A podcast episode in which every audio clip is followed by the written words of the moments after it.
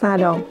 من رزوان امینیان هستم و شما شنونده پادکست رادیویی هستید. در رادیویی تلاش می‌کنیم در هر قسمت کتاب در قالب تاریخ شفایی یا خاطر نگاری با موضوعات مختلف برای شما روایت کنیم.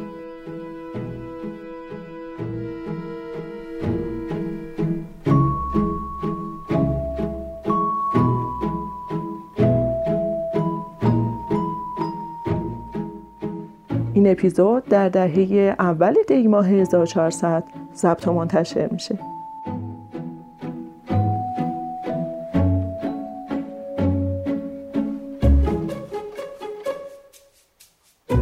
خوش اومدین به پنجمین قسمت از فصل دوم پادکست رادیویی در فصل گذشته یکی از اهداف ما در رادیویی این بود که کتاب های مختلفی رو برای گروه های سنی مختلف معرفی کنیم.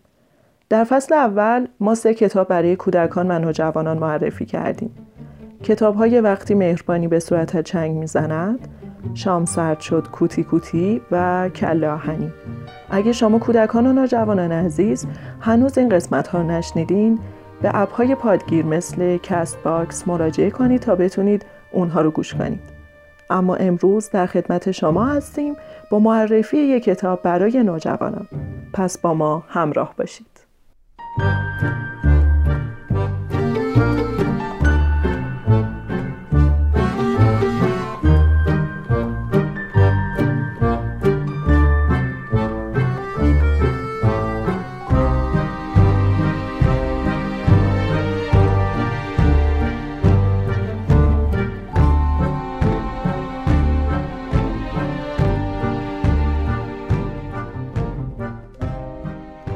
مهرک یا سوره مهر کودک و نوجوانان از مجموع انتشارات سوره مهر که کتابها و داستانهایی برای کودکان، نوجوانان و جوانان در موضوعات مختلف منتشر می‌کنه.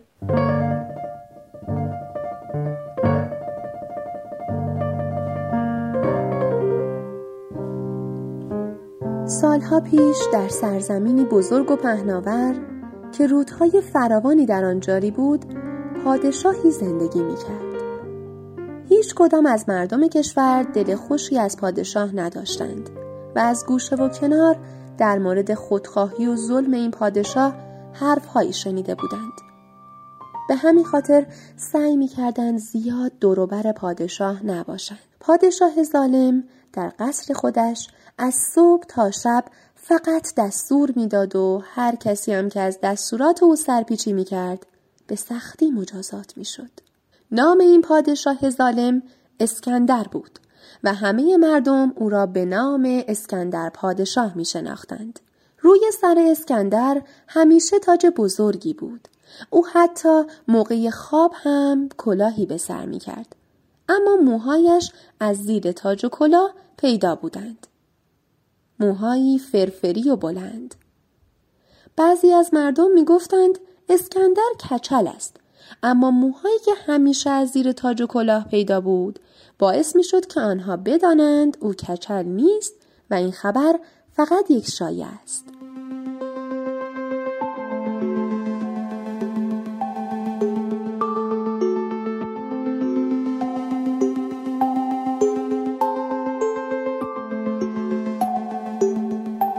کتاب امروز ما هم اسکندر شاخهایش نام دارد که توسط سوره مهر کودک و نوجوان یا همون مهرک و برای رده سنی بالای 13 سال منتشر شده است.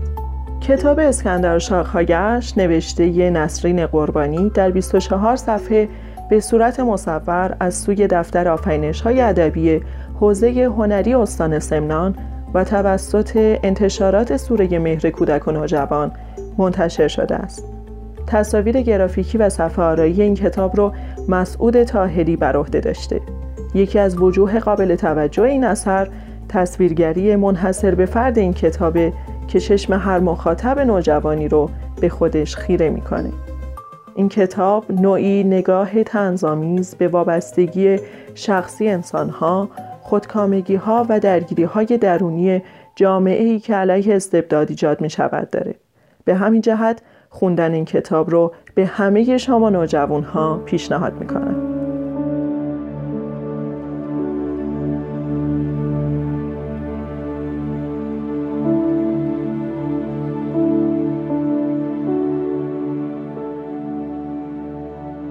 جوان که بسیار چرب زبان بود همانطور که موهای پادشاه را کوتاه می کرد شروع به تعریف از او و موهایش کرد.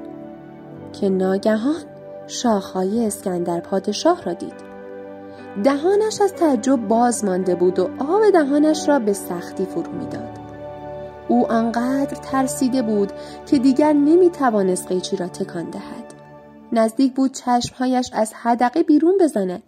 با این حال جرأت نداشت چیزی را که می‌بیند به پادشاه بگوید. وزیر که از دور شاهد این اتفاق بود با ناراحتی به او نگاه می‌کرد و افسوس می‌خورد.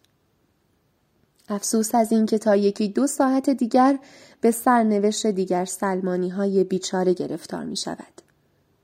سلمانی هایی که تنها جرمشان کوتاه کردن موهای پادشاه بود.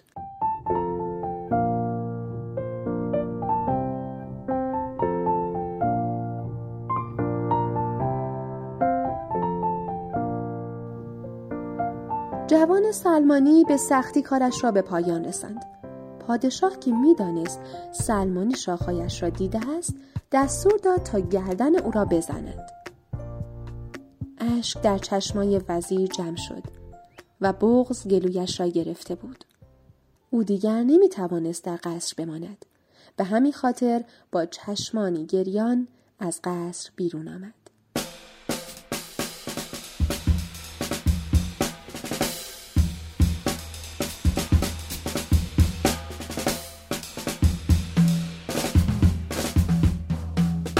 به پایان پنجمین قسمت از فصل دوم پادکست رادیویی رسیدیم. شما می‌تونید جهت ارتباطی بیشتر با ما اینستاگرام ما رو دنبال کنید و اگه دوست داشتید این کتاب رو تهیه کنید. تا قسمت دیگه خدایا رو نگهدارتون